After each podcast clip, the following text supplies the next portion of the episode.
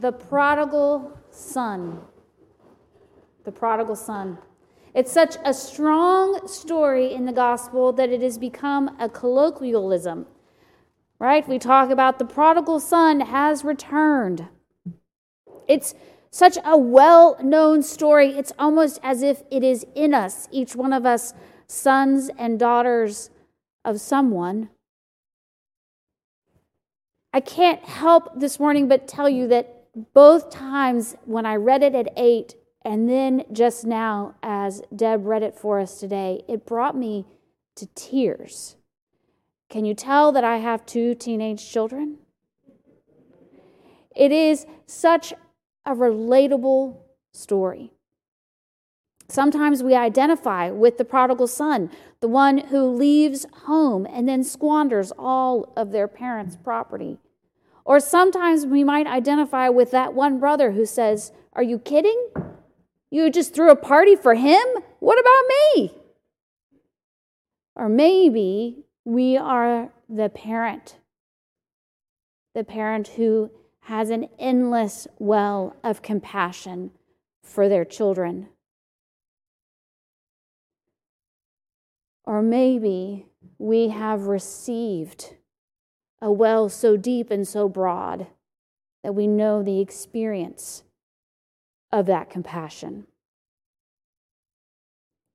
None of us doubt that the work of reconciliation is some of the hardest work we will do in our lives. We know, usually from experience, that there are no guarantees. No guarantee that we'll be welcome back, no promise of forgiveness, that our search for reconciliation is full of risks, requiring a certain amount of humility, vulnerability, and courage from every single one of us. And that, I think, is the power behind the parable. That this story makes a way for reconciliation, even in the midst of our brokenness. But the story Jesus tells is not only about us and our relationships with one another. Jesus tells the story to the Pharisees and the scribes because they are grumbling. They're upset because Jesus is spending all this time with tax collectors and sinners. We might call these folks the offenders or the objectionables. Tax collectors work for Rome, they are agents of the oppressors. And sinners, sinners are those folks, you know, the ones, the notorious ones. I mean, let's just let our imaginations run wild. And Jesus is cavorting with those people, the very people who the Pharisees and the scribes deem absolutely unwelcome and they don't like it. And Jesus turns to them and he actually tells them three stories. You know at least one of them because you know the prodigal son, and you know this other one. Once upon a time, there was a shepherd who had a hundred sheep, and one of the sheep gets lost. And so the shepherd leaves the 99 behind searching throughout all the wilderness for that one lost sheep. And when the shepherd finds the lost sheep, they carry it home. They bring it back to the fold, and they have a great big party. For they have found their lost sheep. It is an absolutely absurd story. I mean, what shepherd do you know, if you know any, that would put the entire herd at risk on behalf of this one not so bright sheep who managed to get itself lost? It would be a tremendous economic risk. It makes no sense whatsoever. And then they have a party for the sheep, a party for sheep. Then he says, and once upon a time, there was a woman. She lost a coin. She had 10 coins, but she lost this one. And so she searched her entire house from top to bottom, swept every baseboard. And when she found that one coin, she was so happy. She rushed out and told all of her neighbors about this one lost coin that she'd found. And then they had a party to celebrate the lost coin. Now, I will tell you that that parable seems a little bit more believable to me because how many times have you purchased something from Goodwill or uh, done the laundry in your house and reached in a pocket and found a quarter and thought, I got a quarter? or a $10 bill or a $100 bill if you're having really a really good day. And then you think, how am I going to spend this money I just found? This is so great. I mean, at minimum, I'm running to my husband to say, we're going out to dinner. Well, there's one important difference between those parables and today's gospel.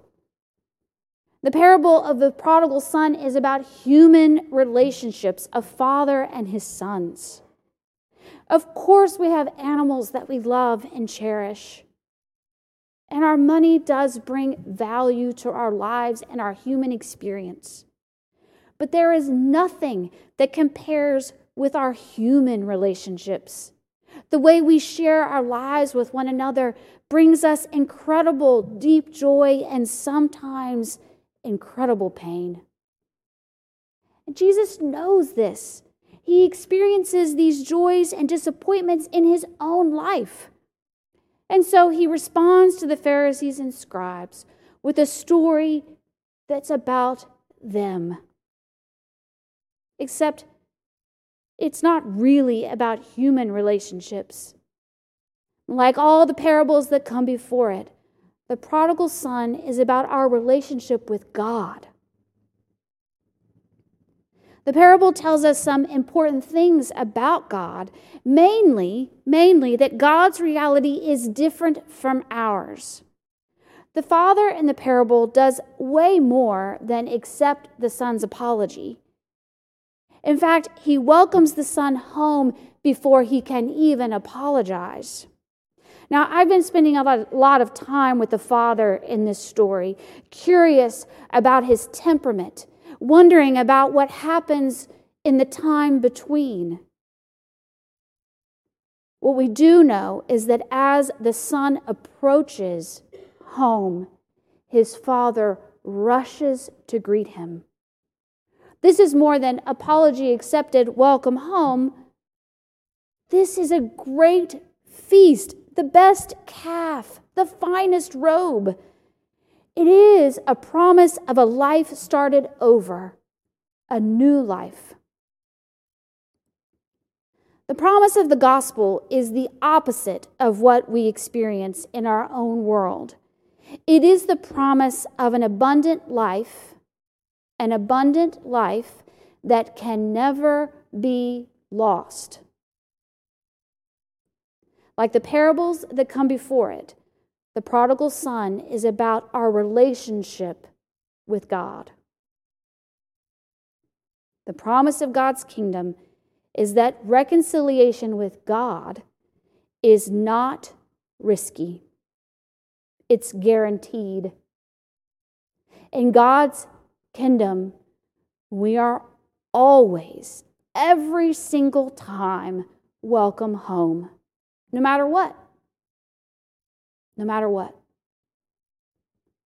Now imagine if this theology is what mattered most in our lives.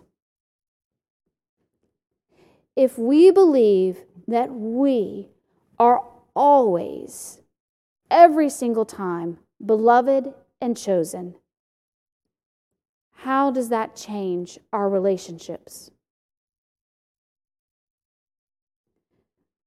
The parable also reveals how God's love has the power to change us. The Father says twice, For this son of mine was dead and is alive again. He was lost and is found! Exclamation point.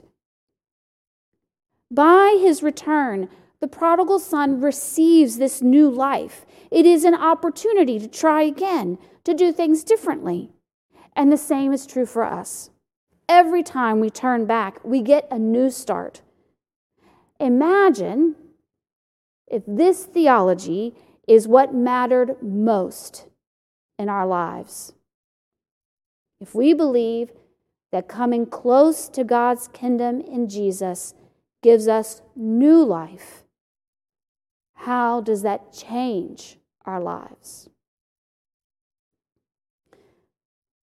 I like to imagine it this way. Every Sunday morning, we get up and have our regular Sunday routine.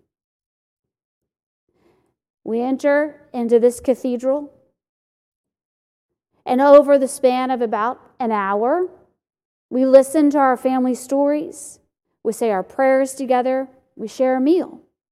And at the end, we greet each other on our way back out into the world. And then throughout the week, we have, well, I have my moments that resemble the other brother. Moments when I somehow begin to imagine that dignity is a limited commodity. And I begin to lose my way. And then the most remarkable thing happens. We return we find ourselves drawn close to God's kingdom. We come back, sit in our pew, listen to our family stories, say our prayers, share a meal. And I pray that every Sunday I leave here transformed, if only just a smidge I pray that as I recommit myself to Christ's way, I move a bit out of my human rut. I pray that when I come close to God's kingdom here, it makes an indelible mark on my life. Because God meets us here. Even if we enter like the Pharisees and the scribes, judging and banishing all those who we have decided are not worthy to come close, even if we enter with a heavy heart, carrying the weight of our oppression or the knowledge of our own sinfulness. God meets us here and relieves us of those burdens, even if only for a moment. God reaches down and raises us up. Welcome home. I'm so glad you're here. Come. Christ says, Sit down, take your rest. Have something to eat and drink. It's the best food I can offer. And stay. Stay as long as you can. Surely this changes us. Even if we share in the other brother's resentments God invites us to lean in, come close, lean away from the world, lean in to one another. Come close to grace, mercy, and love, to joy and hope. For the more we receive God's grace and mercy, we become more graceful and merciful. The more we seek God's way, the closer we come to God's kingdom. The more we accept God's grace and mercy, we are ministers of God's reconciling love. And that is good news, the best news. Thanks be to God.